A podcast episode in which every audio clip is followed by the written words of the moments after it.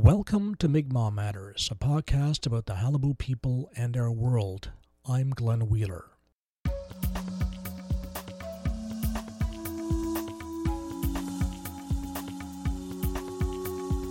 To the Mi'kmaq, storytelling was a means of entertaining people and sharing information. Their stories were more like story cycles. A storyteller could take episodes from one and insert them into another to highlight certain points. The Mi'kmaq loved to hear stories, which could go on for hours.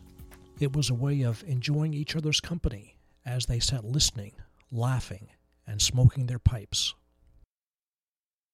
Qalipu members told their stories at the meeting of Chief and Council in Stephenville on February 11th. Since then, there have been meetings across Qalipu territory as those who have been turned down or are going to lose their cards try to figure out why and if and how they can appeal. But though the meetings have been well attended, and there has been some coverage in the West Coast media, the Qalipu story is starting to recede from the provincial headlines. And it's never really hit the national news, other than an obligatory story after the final membership numbers were announced early in the month. You'd think this would be a bigger story. After all, 10,000 people are losing their status cards, one day an Indian and the next day not, courtesy of the Government of Canada. I asked Don Bradshaw, NTV correspondent for the West Coast, for his take on media reaction to the Qalipu enrollment issue and what it would take to make it a bigger story. Don, uh, you've been covering the Qalipu story for quite a while uh, in fact, before there was a Qalipu uh, ban. What was the story uh, when you uh, were first on the beat? Well, the story was essentially the former Federation of Newfoundland Indians. Um, that was uh, the organization that was looking for uh, recognition. They were they're trying to establish this what has become the Qalipu Mi'kmaq First Nations band. Uh, I mean, that was a process that uh, involved years and years of negotiations between the uh, former FNI and the federal government. And uh, of course, I was involved in uh, covering that process, um, albeit on a limited basis because there wasn't a whole lot of activity in terms of day to day or week to week at the time. Um, obviously, things ramped up quite a bit as the uh, the negotiations uh, progressed uh, to the point where they reached the deal to form the uh, the Qalipu Band, and uh, of course, I've been covering that process from the uh, the initial election of the uh, first band council uh, to where we are today. We have um, 100,000 people directly affected by the enrollment process in terms of uh, members and applicants. And if we think back to another big story in Newfoundland, the cod moratorium in the early 90s, where where uh, between 20 and 30,000 people were affected. It was a major news item in Newfoundland. Stories on TV every night, a story across the country.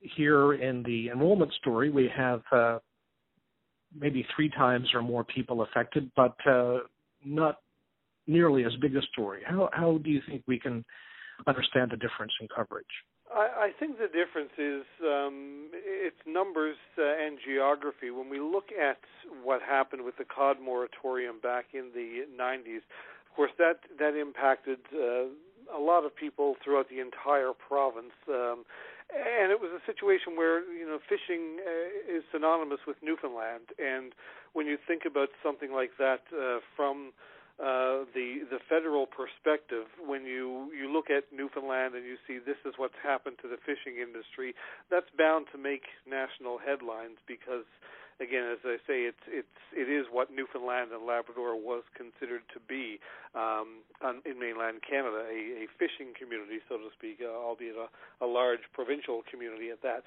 I think this time around uh, because the there's no specific um, group, uh, you know, in terms of one small area. The the problem I think with um, the lack of, of coverage that this has gotten nationally, at least, uh, is the fact that there are so many people who are spread out from coast to coast to coast, and this isn't a matter of, uh, for example, the the 82,000 plus who were denied um, membership. If they were in a small or reasonably small area, uh, and you know this was rising up uh, the the negative uh, impact that this has had on a lot of people. I think it would gain more attention, but because that 80,000 plus people are spread all over the country, um, it's it's not you know it's not as loud, we'll say, because it may be something that you hear about in a small town because there are 10 or 12 or 20 or 100 people who are affected, but it's not a matter of there are you know a thousand people or or everyone in your town is is touched by that in some way, like the cod moratorium situation was.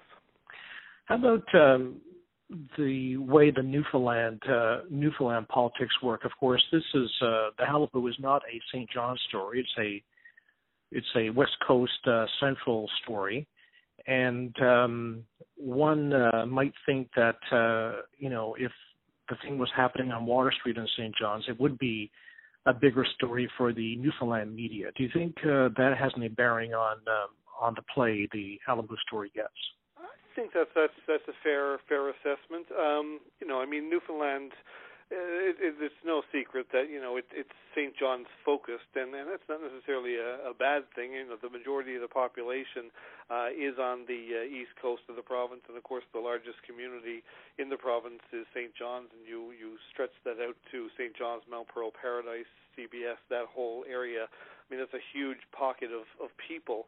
Uh, so you would. Uh, you could understand that getting um, you know the lion's share of attention, and because there aren't a lot of uh, Qalipu members or, or potential members or applicants in that area, um, you could see the story kind of getting lost in the shuffle, and that's where it falls to you know to people like me who are uh, in the area of uh, I guess uh, ground zero, we'll say the the focal point of of this um, situation. That's that's where it falls upon us to make sure we do what we can to get the story out, uh, not only to the the rest of the province, but uh, indeed across the country. And perhaps uh, among people on the on the in St. John's and on the Avalon, there might be the same kind of uh, cynicism among people who don't have family members who aren't directly involved in the Qalipu issue a cynicism about the legitimacy of the story that you know these are instant Indians and um, you know they're rolling enrolling for the financial angle, etc. So we might be um, dealing with the same kind of uh, resistance, perhaps, to the to the credibility of the story. To a certain extent, but I don't think that's limited by geography. Uh, I mean, I'm here on the ground in, you know, uh, a, a few minutes away from Qalipu Mi'kmaq uh, First Nations Band Council office, and I see this uh, these type of comments from people uh, right here. Um, you know, when this whole process started, nobody, including the federal government, the the Qalipu Band, the Federation of Newfoundland Indians, nobody anticipated there would be over a hundred thousand applicants uh, seeking membership. And I think, you know, what is that number as the months stretched on and, and people were kind of getting anecdotal uh, information about, well, how many members do you think there's going to be now? How many applicants do we have? That's when the cynicism started, um, you know, locally and outside this uh, this region, because people were starting to wonder, well, if there are legitimately a hundred thousand people who believe they are um, indigenous, they are of Mi'kmaq ancestry. Well, where have they been for the last X number of decades? Now, going back to the the cod moratorium uh, example, the the other difference uh, in that story and the Qalipu story are the large political demonstrations or or lack thereof, and um, many people will, will remember the the famous uh, encounter between uh, then Fisheries Minister John Crosbie and some angry fishers. And John Crosbie said uh, nose to nose with uh, one of the fishers, "I didn't take the fish out of the goddamn water," and that is immortalized on on on YouTube. Uh, in the Qalipu example, we've had 10,000 people lose their status cards, and we've had no demonstration. So I wonder if the uh, the sort of um, the uh, the lack the relative lack of uh, public demonstrations uh, means that the the Qalipu story is is less of a story. I don't know if it's if it's less of a story, but it's certainly gotten less attention because of that. I think you're you're absolutely right. The fact that there has been no uh, significant public outcry over this. Yes, there's been uh, numerous comments posted on social media, Facebook, Twitter, and the like. Um, you know, people expressing their concerns about the process, uh, relaying their own stories about how they were included and their siblings weren't, or, or vice versa. Um, so we're seeing that. But when it's on social media, when it's kind of floating around in cyberspace, it's it's really hidden from the the average person who you know doesn't have a horse in the race, so to speak. So they're not really looking for this information, so they may uh, overlook it. Um, you know, if this was uh, in the days before social media, for example, and the only way people had um, felt they had a means of expressing their anger, their concern, whatnot, would be to take to the streets or to hold public demonstrations. I think this story would um, have gained a lot more traction uh, in the public eye because you would start to see hundreds, if not thousands, of people out marching, out holding demonstrations and rallies and town hall meetings and things like that. But uh, you know, from what I've seen, there you know, there's been very little um, public demonstration, in person, you know, boot on the ground type activity. Uh, the majority, the overwhelming majority of um, reaction I have seen to this has been via social media. Mm. And it's interesting, of course, back in uh, in the early '90s, 1992, that was a dozen years before Facebook uh, started. So we were in a pre a pre Facebook uh, era back then, and uh, you know, I guess uh, Facebook and the use of Facebook has has really changed things. Yeah, it kind of uh, makes you wonder. You know, if you look back to the the incident you you just referenced, uh, you know, if this was if that was the days of social media, would that you know clip even exist today? Would those fishermen have gone down to a hotel and uh, pounded on some ballroom doors to try and get in, or would they be sitting at home on their computers writing blogs about how outrageous and angry and whatnot they thought the situation was? uh, I've been covering the, uh, especially since the uh, letters began going out on January 31st. I've been covering the story and trying to get a few different perspectives, um, relay some of the uh, stories that are out there, the examples of people who were denied uh, membership and and the reasons for it, um, because there are, you know, as, as I've said to a number of people with over 82,000 rejections, there's 82,000 different stories and different scenarios about why people were um, included or excluded from the process. Now, obviously, we can't tell 82,000 plus stories, so I've been trying to find those unique stories, the the examples where people would look and kind of raise an eyebrow as to how the process unfolded, whether they thought it was fair or or unfair, and uh, you know that's um, that's what I've been focusing on because there hasn't been a whole lot of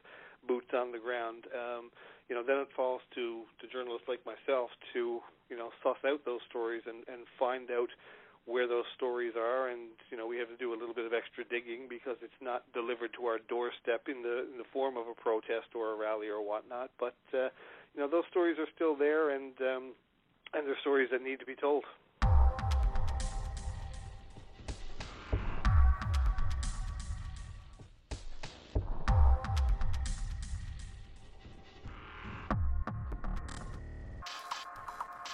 we have a, uh, a public meeting, a public forum uh, organized by the Mi'kmaq First Nation Assembly of Newfoundland next week at uh, Corner Brook uh, Regional High. Um, what uh, you'll be covering that story. There'll be, uh, I would anticipate, a fair amount of media there. What will you be looking for from a news point of view from that meeting? Um, I, I will treat that meeting as I do, you know, most stories I, I, I cover in in that sense with, you know, a, a town hall forum type uh, aspect. I'll let the meeting unfold. It's I, I'm not looking for anything. I'm going to be curious to see what the reaction is from the general public. I understand uh, uh, Qalipu First Nations Chief Brendan Mitchell has been invited uh, to attend that, as have local uh, politicians, both federal and provincial. Um, so, and of course, uh, members of the of the general public. So, uh, I'm going to be curious, you know, watching with a, a, keen eye to see how that meeting unfolds. If it will be um, you know an exchange of ideas, an exchange of information, or if people, if this is going to be people's opportunity to to get a little upset and to maybe finally let their frustrations out if they feel that they've been been stifled through this process and have had no means of um, you know getting their message out there. Uh, you know, I, I certainly wouldn't um, you know wouldn't say I'm looking for any type of militant activity or anything like that. Um, but I am curious to see just how how the meeting plays out. I know the Qalipu Band itself has been holding uh, various meetings throughout the West Coast over the last week or so, and um, you know they've been. Um, I guess there's been some heated exchanges in those, but um, you know, I, I, I don't I don't think it's gotten out of control or anything like that, and uh, I certainly hope the same doesn't happen at this uh, meeting coming up uh, this coming week. But um, yeah, it will be curious to see now that people are kind of assembling together and not just sharing their messages via cyberspace, um, how the how that impacts the mood of, of this meeting and how as people start to hear each other's stories and examples of how, why they were denied, um, what the reaction to that is. Because you know one thing I am seeing on on social media and in phone calls. I've gotten hundreds of phone calls from people over the last uh, couple of few weeks, and you know there's a level of frustration that's uh, I find interesting. It, it's not just anger. You would expect people to be angry and upset and disappointed, sad, whatnot. Um, but the frustration is what I'm I'm seeing is recurring over and over again from people who hear these examples. They have their own examples, and the math doesn't add up to them. When they hear about um, you know, two people who are siblings living in the same community and have lived in the same community all their lives. One is accepted for membership, the other is turned down. Um, when they hear about a gentleman I did a story with uh, earlier this week, Matthew Connolly, who has been a card carrying member of the former FNI since the 1970s and was a former employee of that uh, organization, uh, has attended numerous cultural events, powwows, and whatnot over the last number of years. Um, somebody I thought would have been a shoe in to uh, be accepted, and he was rejected. Uh, hmm. so when when people hear those type of examples, they kind of shake their heads and say, "Well, what's the process here? How is this?" And who who are they blaming when you say frustration? Who is their frustration directed against? I think it's primarily the the federal government and the um, the enrollment committee because the the frustration seems to be at the process itself. Um, you know, how were were these decisions reached? Uh, you know, I, I hear comments like was it just a matter of somebody put their hand in a hat and you know decided that they were going to be um, you know this number of people who were accepted? Um, there are people who are wondering, you know, did the application process mean anything? Did people actually, the the assessors and the adjudicators, actually go through each application, or did they kind of give them a, a quick once over? And you know, these are the type of frustrations that people are feeling at the system itself. Um, which obviously was overseen by the federal government. So I think that's where where the majority of the um, the frustration and the anger lies. And you know, I think the the one issue um, at the moment is, other than a technical briefing that was held earlier this month when the actual number breakdown was released by the federal government, Ottawa has been very silent on this. Um, I, I would have expected with the number of people we're talking about, the federal minister or a designate would have come to Newfoundland and specifically this part of the province to discuss the issue with either applicants or the media or whatnot, and there's been nothing. Um, How about the local uh, Liberal MP, Gudie Hutchings? Have you interviewed her on the topic? Uh, not since the application letters have, or the um, uh, notification letters have gone out. I've I spoke to uh, Ms. Hutchings. I think I did an interview with her just prior to the release of the letters, um, and we haven't been able to be in contact since then. But I, I certainly will be uh, will be hoping to talk to her and uh, and get. Have you have you found have you have you tried to get an interview with her? Have you found that she's been uh, accessible? Um, she's generally accessible now. Uh, to be fair, I haven't tried to get an interview with her. She's obviously been uh, back and forth to Ottawa over the last um, well a couple of weeks since this process uh, unfolded, and uh, quite frankly, I, I've concerned myself at this point with the uh, applicant stories because that's that's the more important issue to me right now is as I hear the stories of the people who were turned down and more importantly the reasons why they were turned down.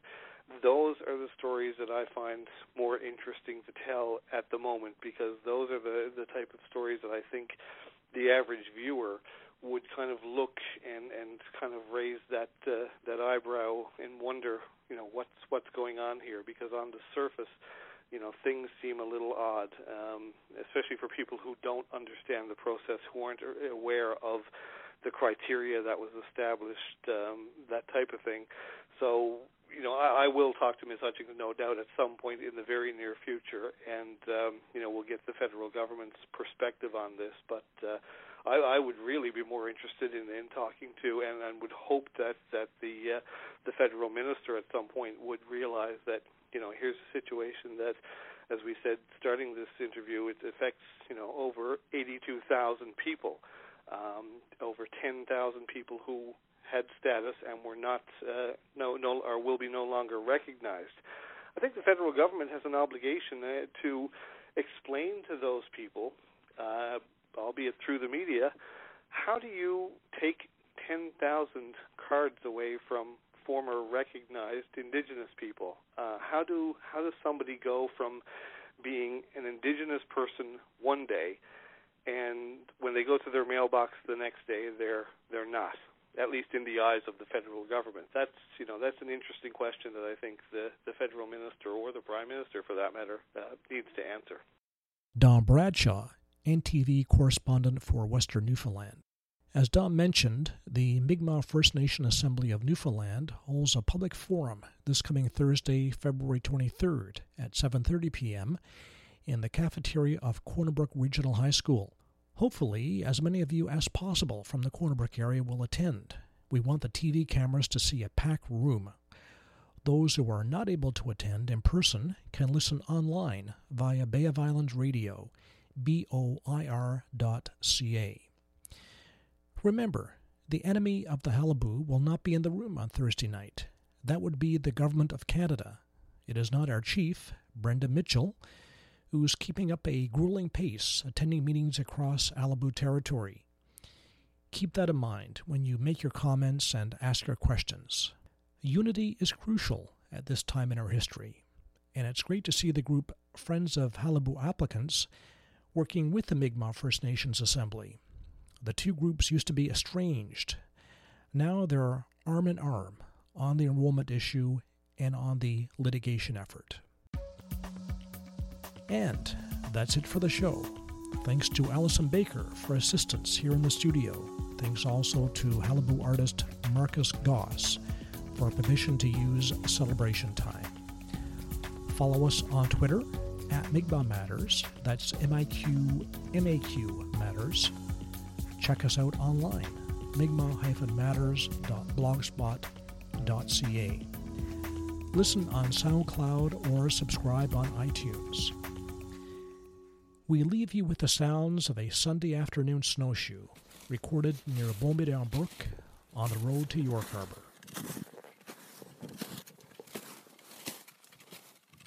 This is Glenn Wheeler. Till next time.